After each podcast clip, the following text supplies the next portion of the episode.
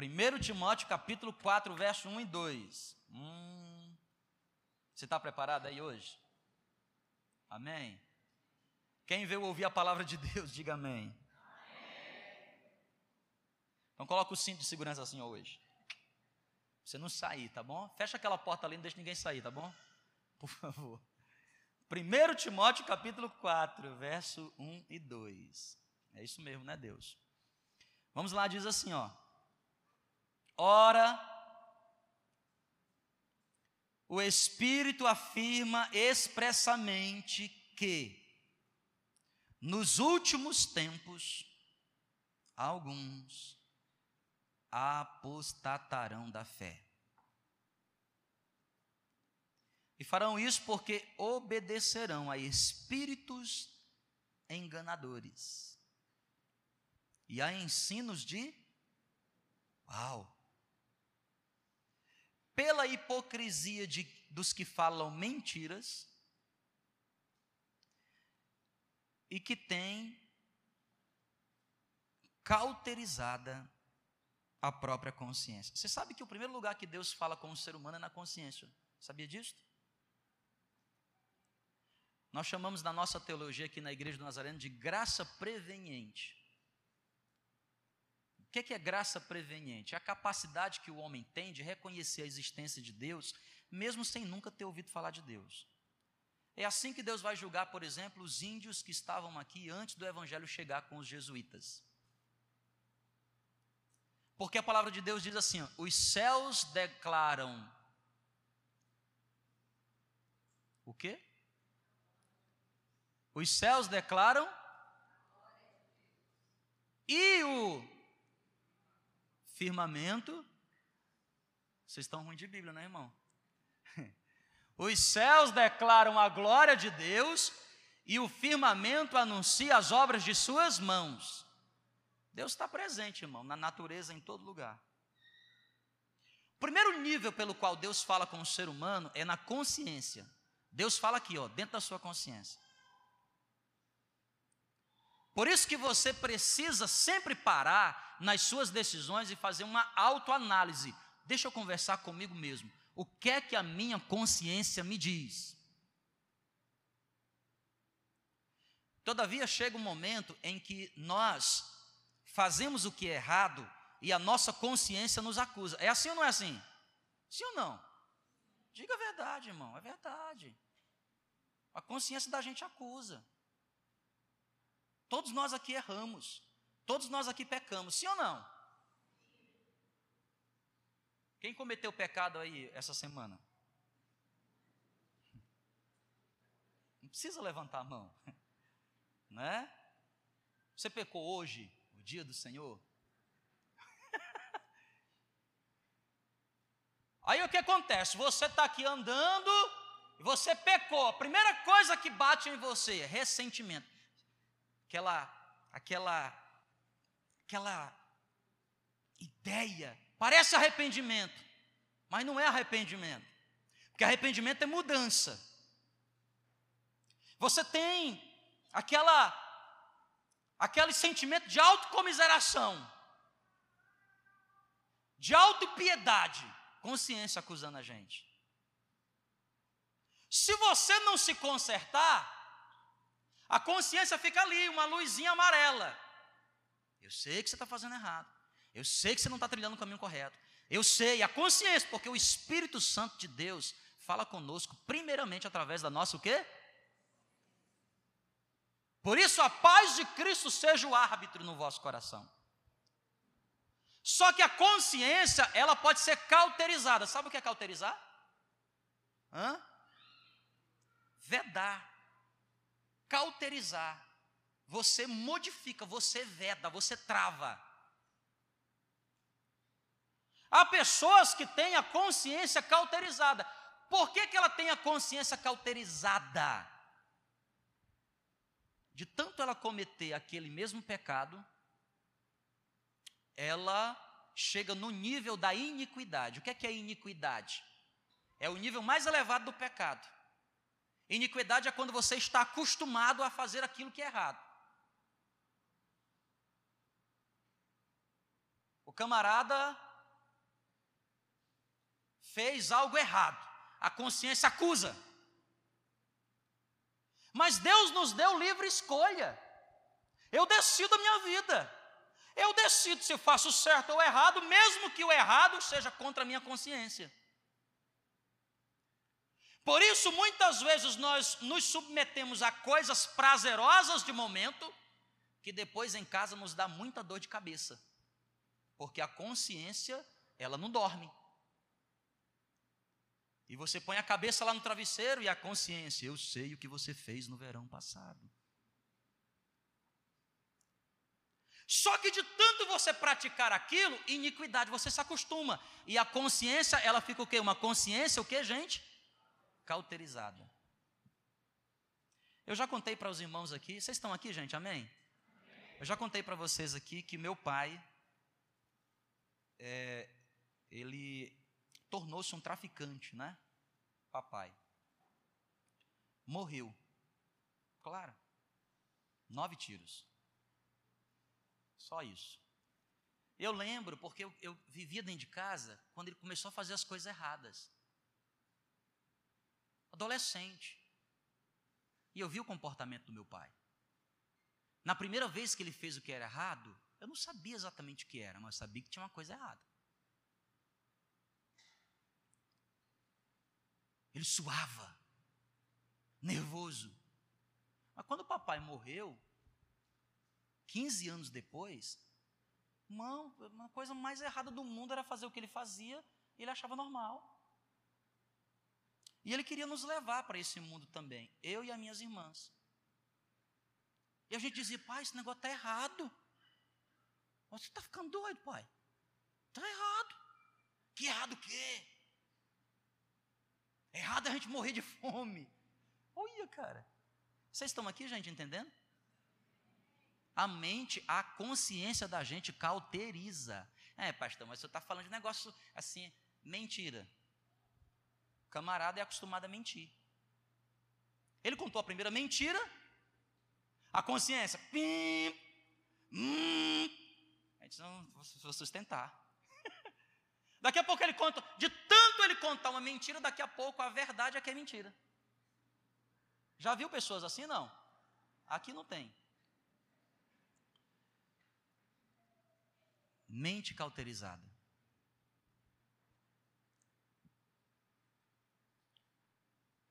Quando nós temos a mente cauterizada, nós perdemos a noção do que o Espírito Santo de Deus pode nos falar.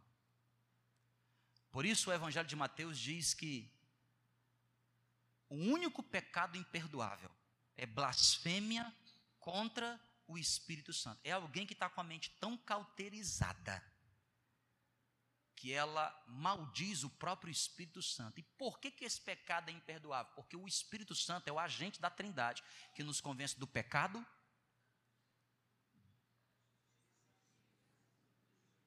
Mais forte, do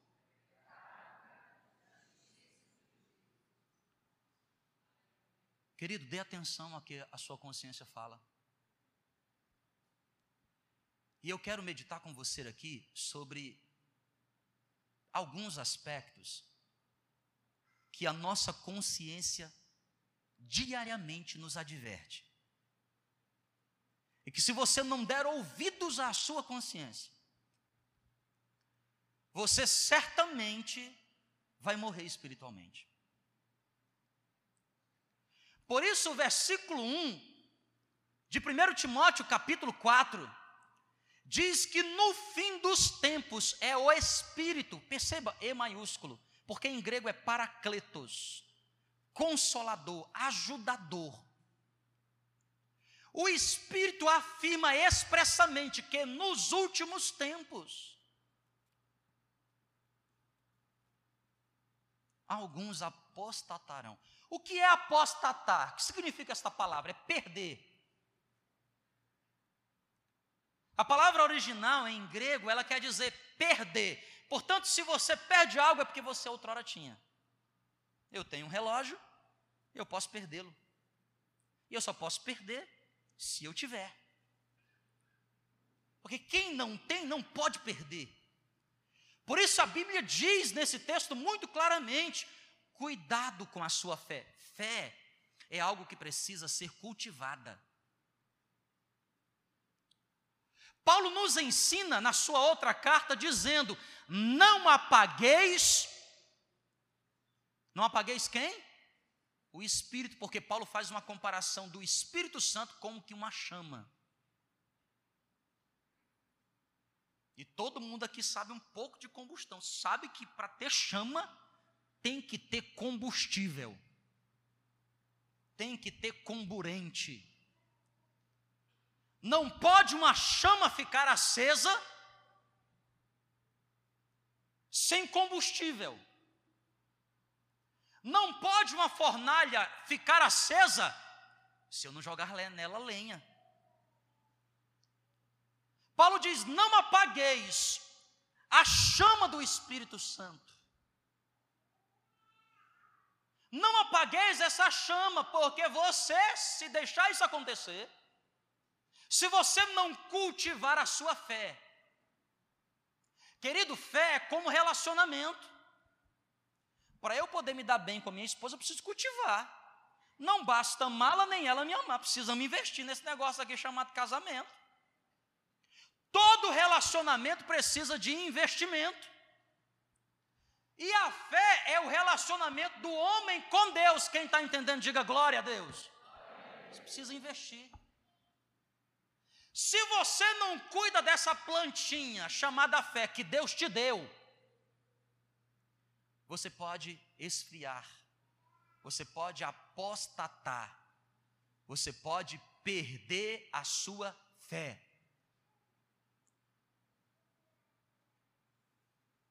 Como anda os níveis de consciência diante de alguns temas que eu vou abordar aqui com vocês de maneira simples, não sei se conseguirei todos.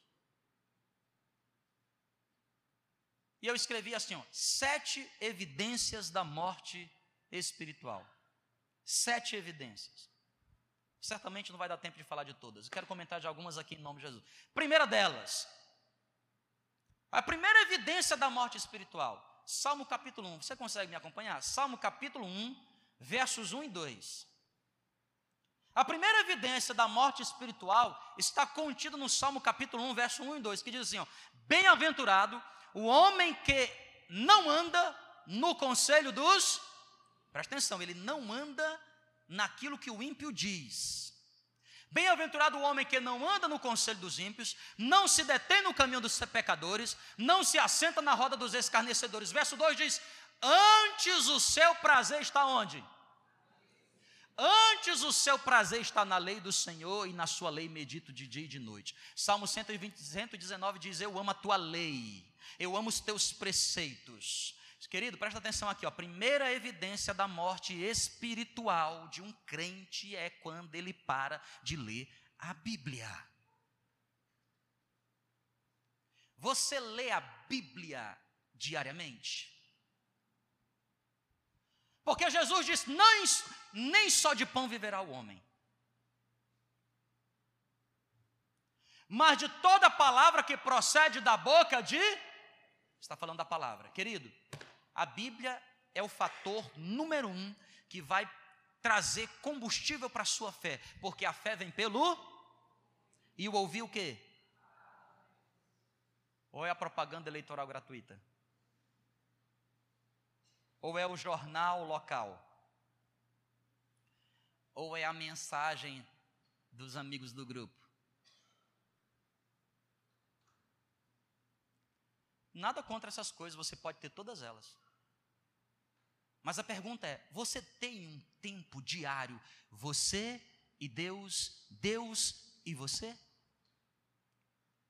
A primeira evidência de alguém que está em declínio espiritual é: esta pessoa parou de ler a Bíblia. Lâmpada para os meus pés é a tua palavra e luz para o meu caminho.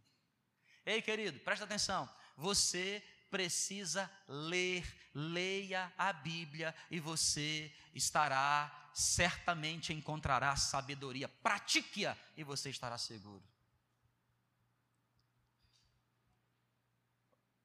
Quando eu digo ler, eu não estou falando de você leu aquele versículo que está na tua camiseta, né? O Senhor é meu pastor. Ou então leu o adesivo do carro do vizinho. Deus é fiel. Eu sabia. É ler, irmão. Precisa ler. Presta atenção. Antes o seu o quê? Presta atenção. Não basta só ler. Você tem que ter nela o quê? Quando você lê a Bíblia, irmão, é, é um sacrifício para você? Ai, pastor, quando eu abro a Bíblia, meu Deus do céu. Pastor, não consigo, parece um negócio assim, um negócio. O celular toca, o menino chora, o marido briga, a, a campainha toca. Meu, precisa de um tempo, só você e Deus. Você e a palavra, diariamente. Às vezes nós fazemos investimentos em tantas coisas, mas nós não separamos um tempinho do nosso dia para diariamente meditar na palavra. Escuta, a primeira evidência do declínio espiritual é quando a pessoa para de ler a Bíblia. Aí, pastor, e eu que nunca li? Então, irmão, nesse caso você entrega a vida para Jesus hoje.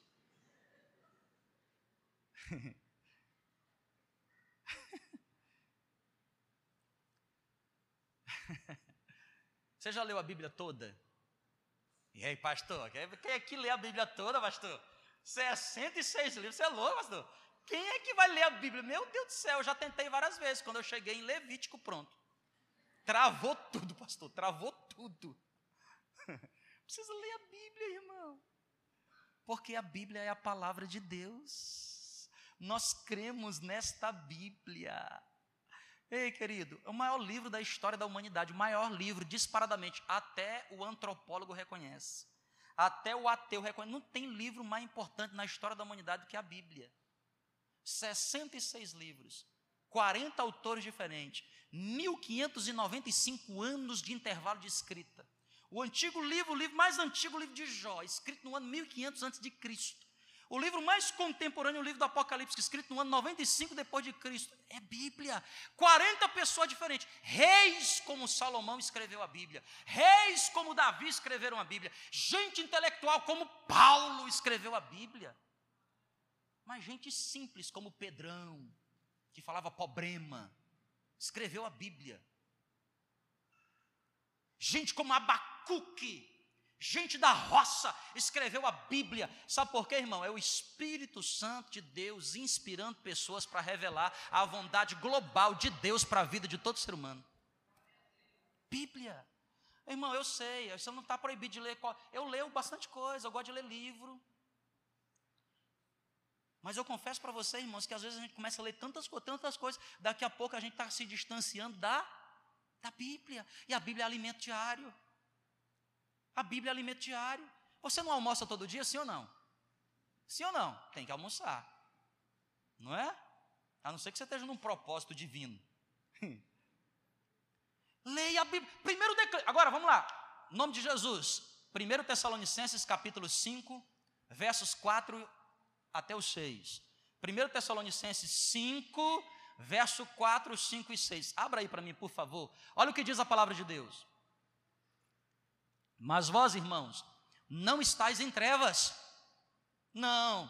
Vós, irmãos, não estáis em trevas, para que esse dia é o dia do Senhor, para que esse dia não vos surpreenda como ladrão. Olha o que diz o verso 5: Porquanto vós todos sois filhos da luz e filhos do dia, nós não somos das trevas. Quem aqui é da luz, diga glória a Deus. Sou da luz. Quem já entregou a vida para Jesus, levanta a mão assim, bem alto. Amém. Aproveita você que não entregou, entrega agora que ninguém vai ver. Vai, vai, entrega, entrega. Entrega, entrega, entrega, entrega, entrega. Bênção. Está aí, em nome de Jesus. Senhor, escreve o nome dessa pessoa no livro da vida já. Simples assim. Você não é da, das trevas, irmão, você é da luz. Agora, se você é da luz, olha o que diz o verso 6. Esse é o texto, o verso 6. Assim, pois, não durmamos como os demais. Em outras palavras, não seja leso, irmão. Não seja leso. Pelo contrário, seja vigilante. Aí vem a segunda dica aqui, ó. Primeiro, quem está em declínio espiritual parou de ler a Bíblia diariamente. E quem está nesse mesmo caminho não ora mais. Não o que, igreja? Ora mais. Sabe por quê, querido? Quando você lê a Bíblia, é Deus falando com você. Quando você ora, é você falando com. Presta atenção, é um relacionamento. Ai, pastor, mas eu oro todo dia, pastor, na hora do almoço. Senhor Jesus, abençoa esse pão, diminua a multidão e dá para mim sempre provisão. Isso não é oração, irmão.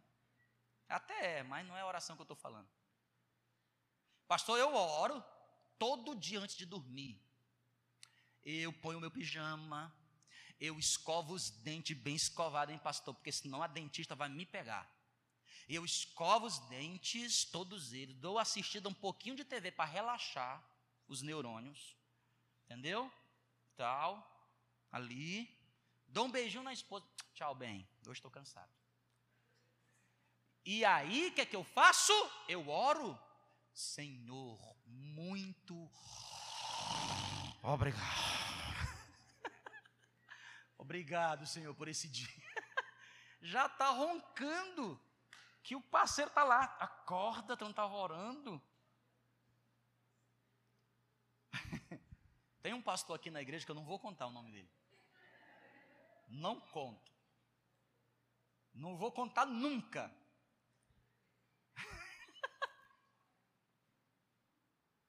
que a esposa me falou que ele um dia foi orar.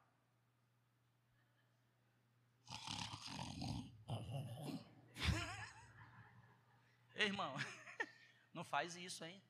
Você ora. Ai, pastor, mas é tão difícil orar. Ó, a disciplina espiritual mais difícil é a oração. Sabia?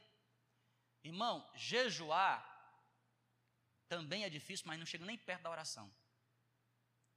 Porque o jejum, você só vai ter problema com o jejum na hora da fome. E a fome, ela tem um intervalo.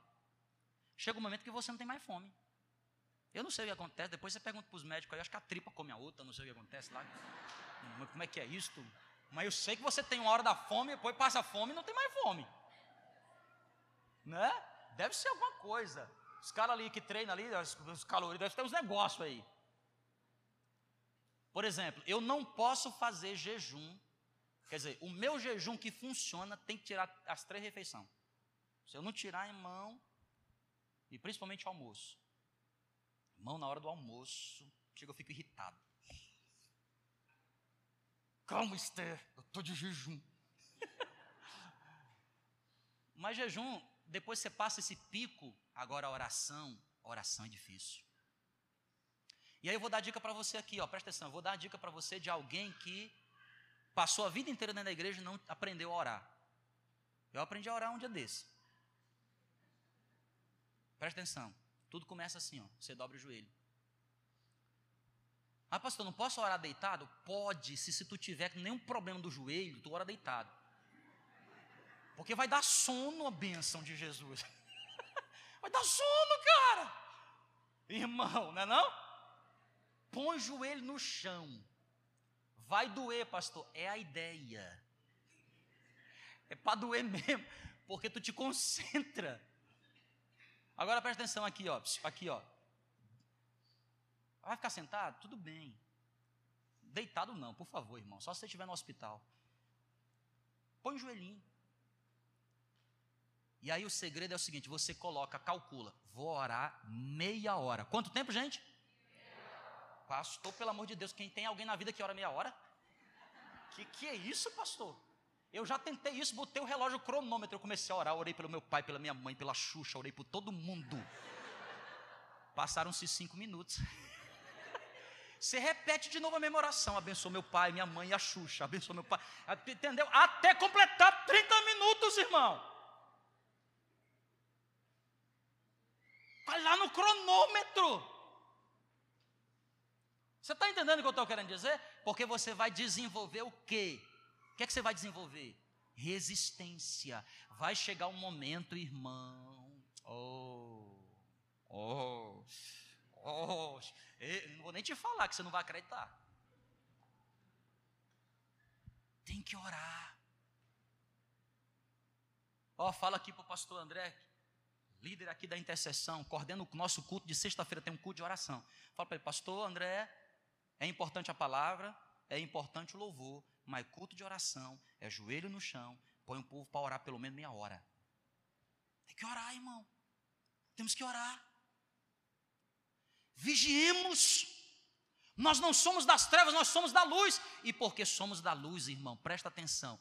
Presta atenção aqui. Não é porque somos da luz que estamos isentos das trevas, porque as trevas estão dentro da gente. Nós temos uma natureza caída.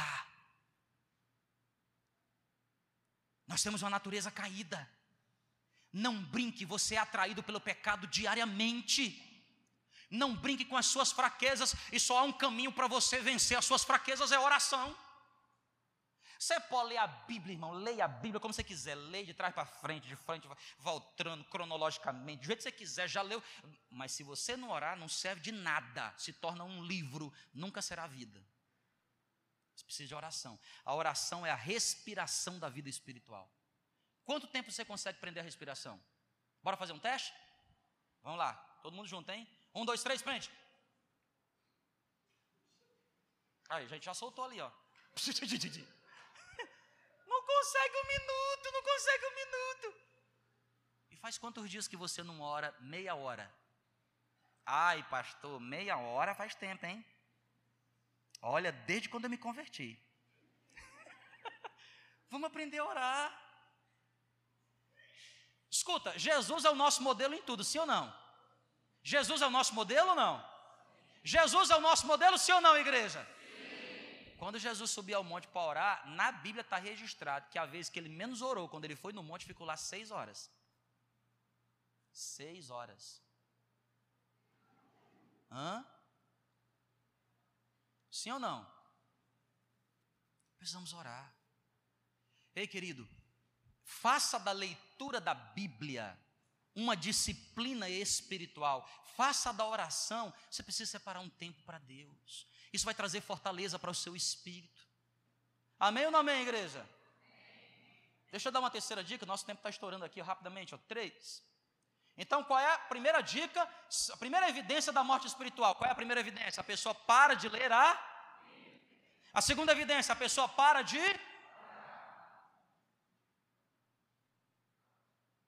Quarta, terceira evidência. Terceira, Mateus capítulo 4, verso 11. Nossa, eu queria pregar isso aqui tudo hoje, ó irmão. Obrigado que você me motivou. Mateus capítulo 4, verso 11. Não ouvi ninguém dizendo assim, continua, pastor. Silêncio, que eu entendi. Eu sou uma pessoa inteligente, irmão. Eu entendi. Estudei muito para poder fazer o entendimento seu. Já vou lhe liberar, calma aí. Mateus 4, 11. O 10 primeiro, por favor. Mateus capítulo 4, verso 10.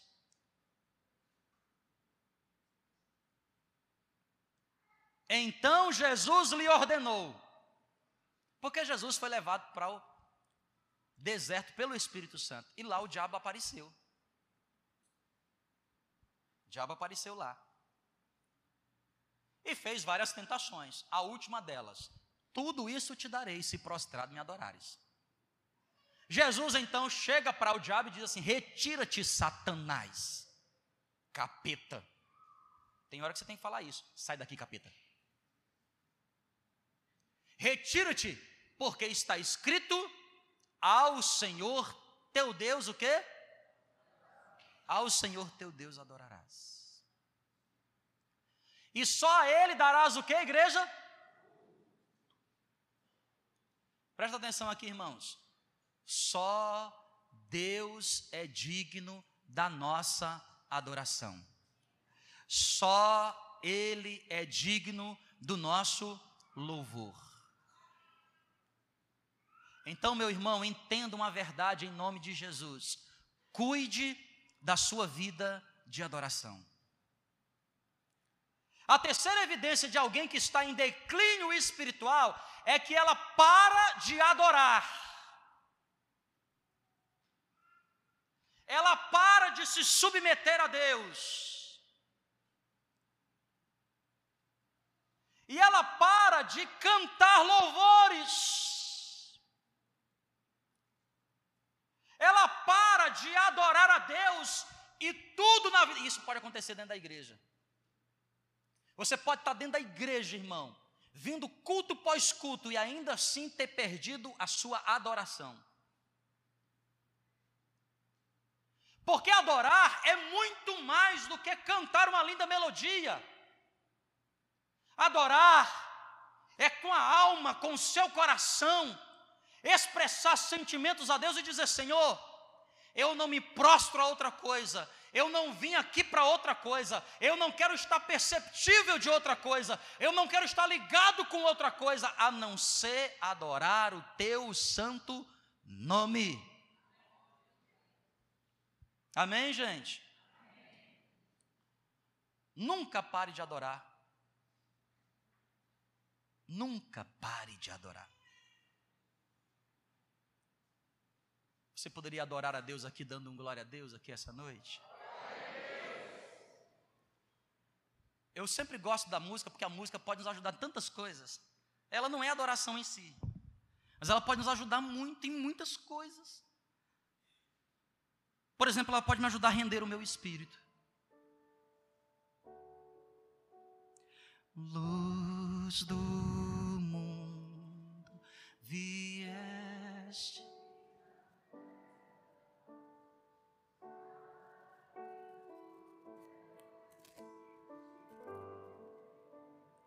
tua beleza, tua beleza.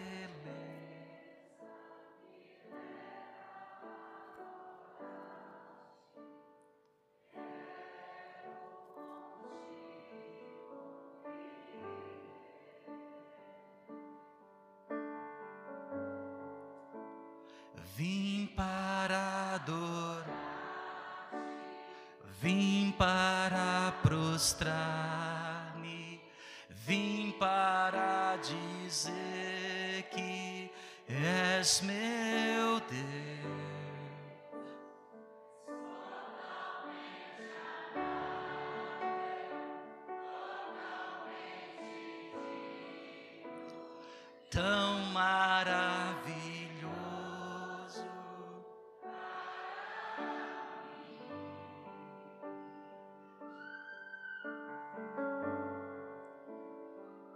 cantar juntos?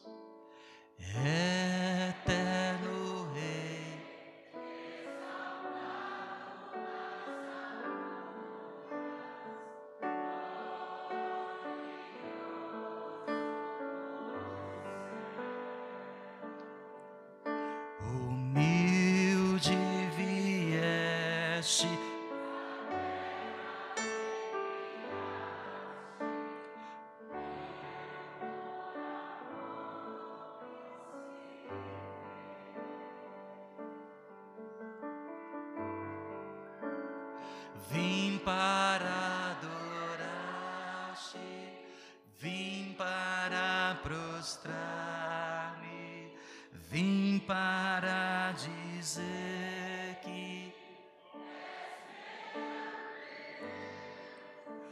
és totalmente amado.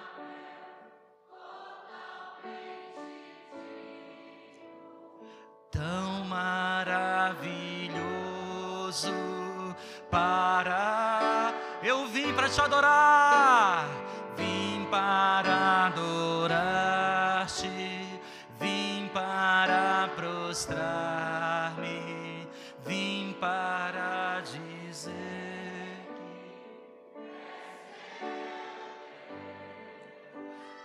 totalmente amável.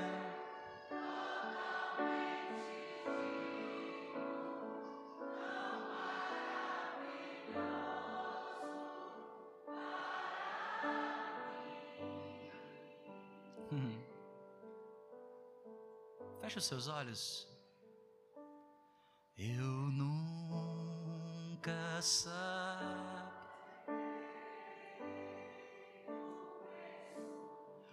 dos meus pecados. Eu nunca saberei dos meus pecados lá na. Eu nunca saberei.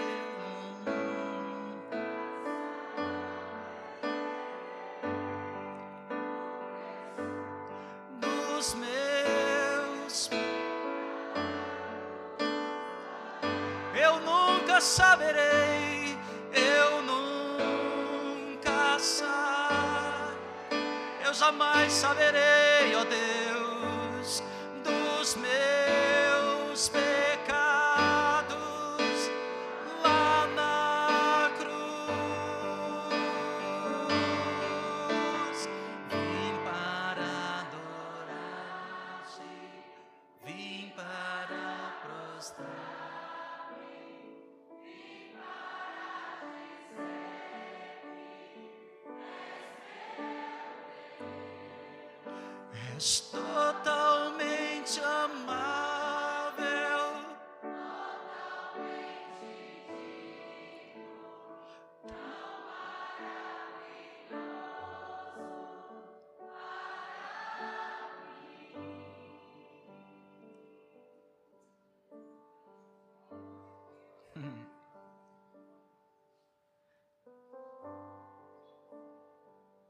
Só adore ao Senhor, não pega a sua adoração por nada, querido.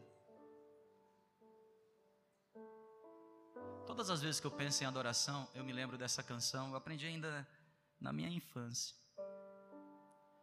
Em espírito, em verdade, te adoramos, te adoramos espírito.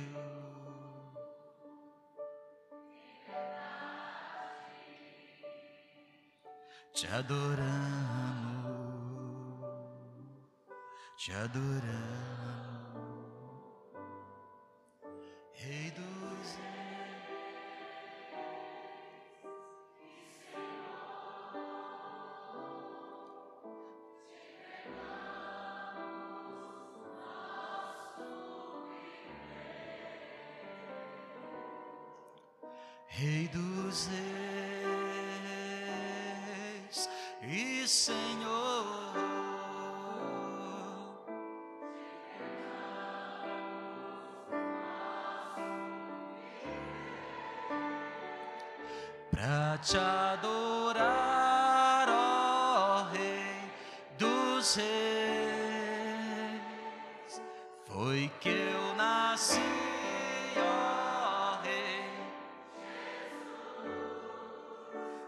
prazer é te louvar, meu prazer é estar nos átrios do Senhor. Meu, tu sabes que é Deus. Oh Deus, onde flui o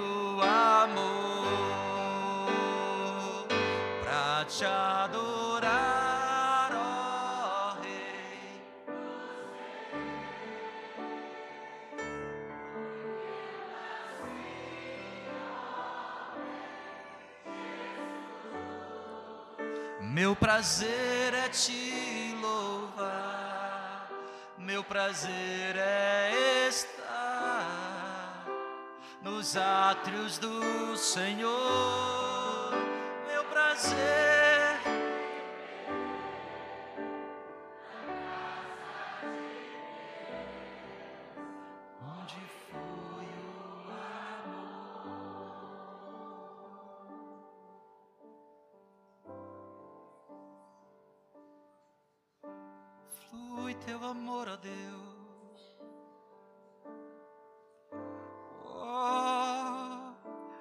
Tirar esse tempinho para a gente adorar a esse Deus.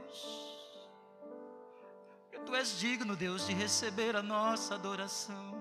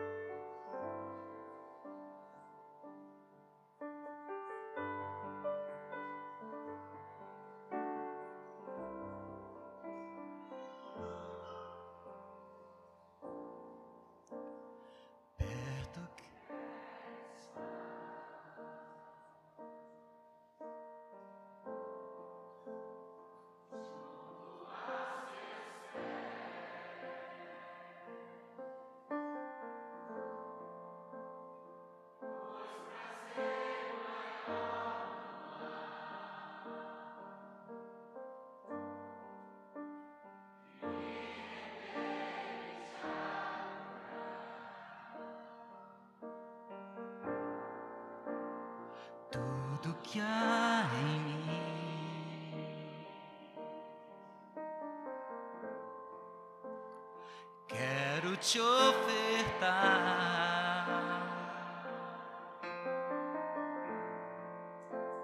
mas ainda é pouco, eu sei. Se comparado ao que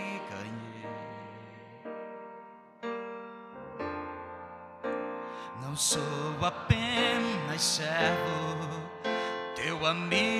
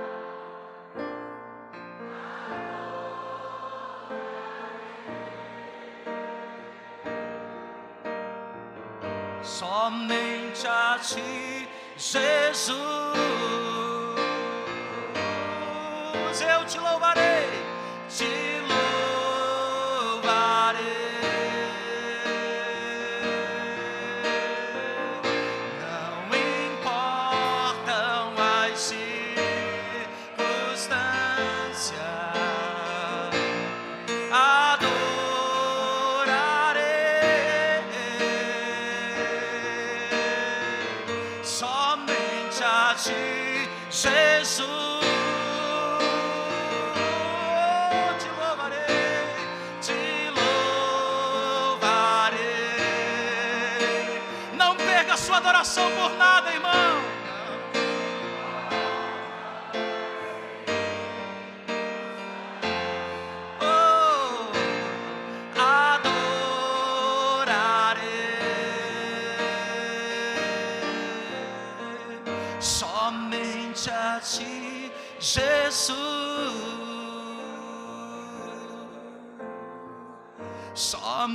Somente a ti, Jesus. Somente a ti, Jesus, tu és o meu amado Deus. Somente a ti, Jesus, eu não vou nada deixar nada roubar a minha adoração, Senhor Jesus. Somente a Ti. Você consegue dizer palavras agradáveis a esse Deus? Oh, oh. somente a Ti, Senhor.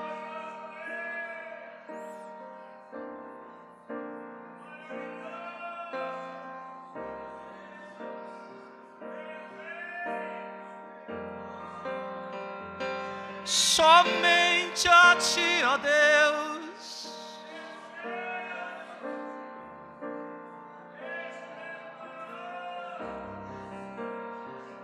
nada pode calar a nossa voz, ó Senhor.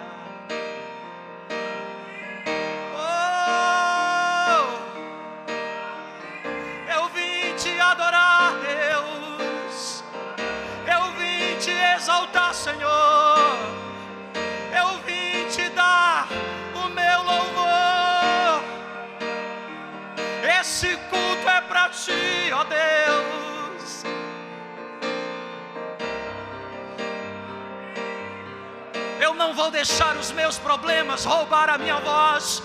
Eu não vou deixar. Eu não vou deixar nada roubar. Eu não vou deixar nada me tirar da tua presença, Deus. Nada vai me tirar da tua presença.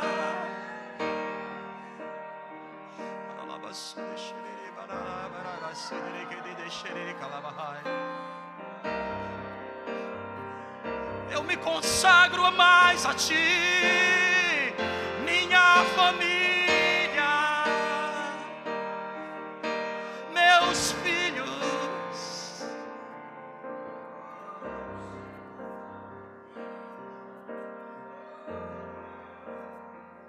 Meu emprego é teu, ó Deus. Meus diplomas, todos os dons e talentos que tu nos entregaste, Deus, devolvemos a ti como forma de adoração.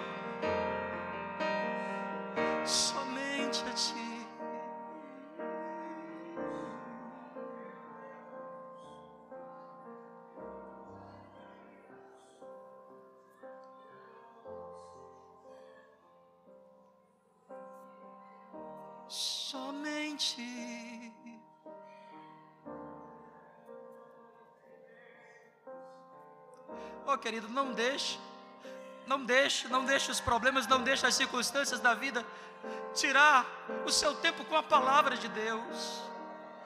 Não deixe, não deixe nada tirar o seu tempo de oração. Mas acima de tudo, não deixe não deixe nada roubar a sua adoração. A coisa mais preciosa que você tem é a sua adoração.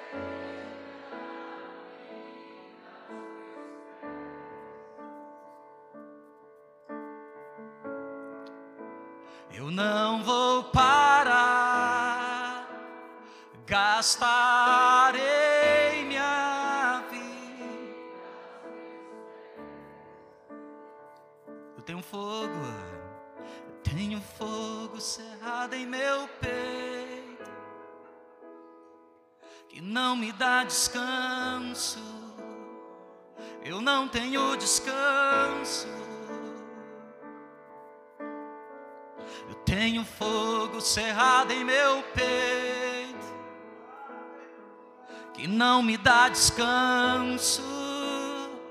Eu não tenho descanso. Deixa queimar, deixa queimar, deixa queimar.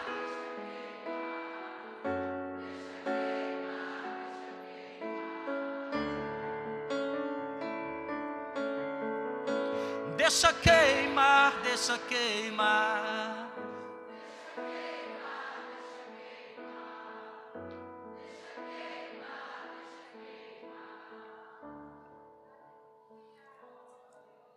sabe, irmão?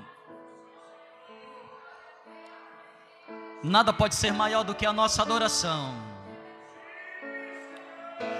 Nada pode ser maior do que o nosso louvor a Deus.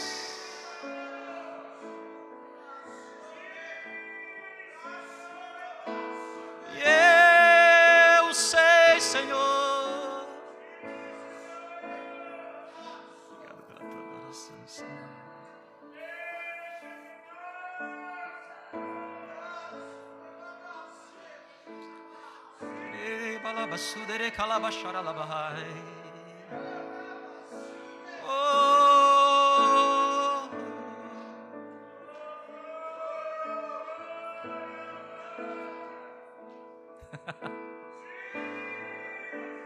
para ti, Senhor. Tudo é para ti, Deus.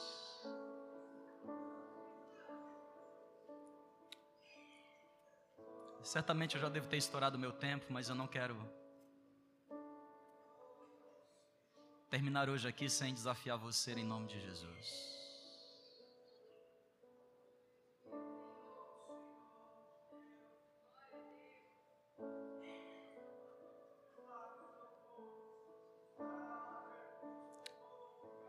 Certamente Ele vem nos buscar, igreja.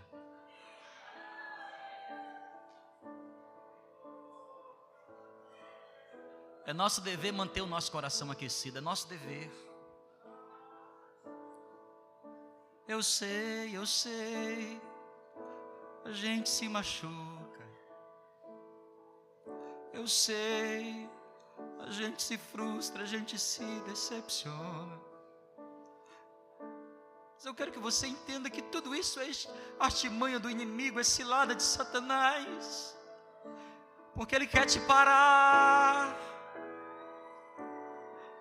Ele quer te parar.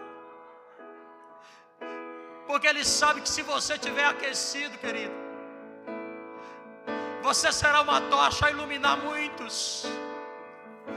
Ele sabe que se você tiver com seu coração aquecido, você será instrumento de glória para muitos. Não deixe de parar, não deixe de ler a Bíblia, não pare, não pare. Tire todo dia, todo dia, meia horinha de oração, meia horinha, vai fazer tanta diferença. E se você parou de adorar, porque você ficou observando outras coisas, às vezes a gente fica observando as coisas, coisas que nós valorizamos. Não pare de adorar, o seu tempo vai chegar, a sua hora vai chegar.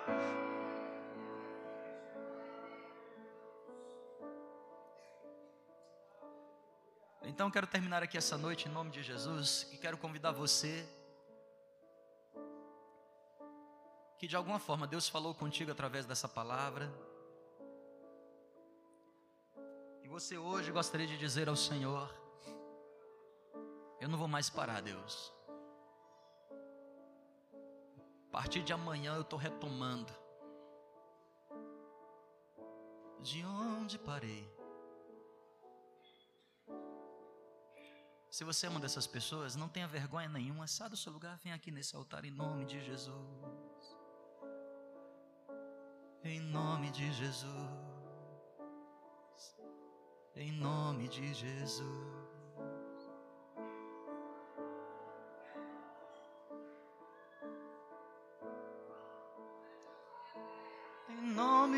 Jesus. Nome de Jesus. Quero chamar aqui os irmãos do louvor, me ajudem aqui nesse final, em nome de Jesus.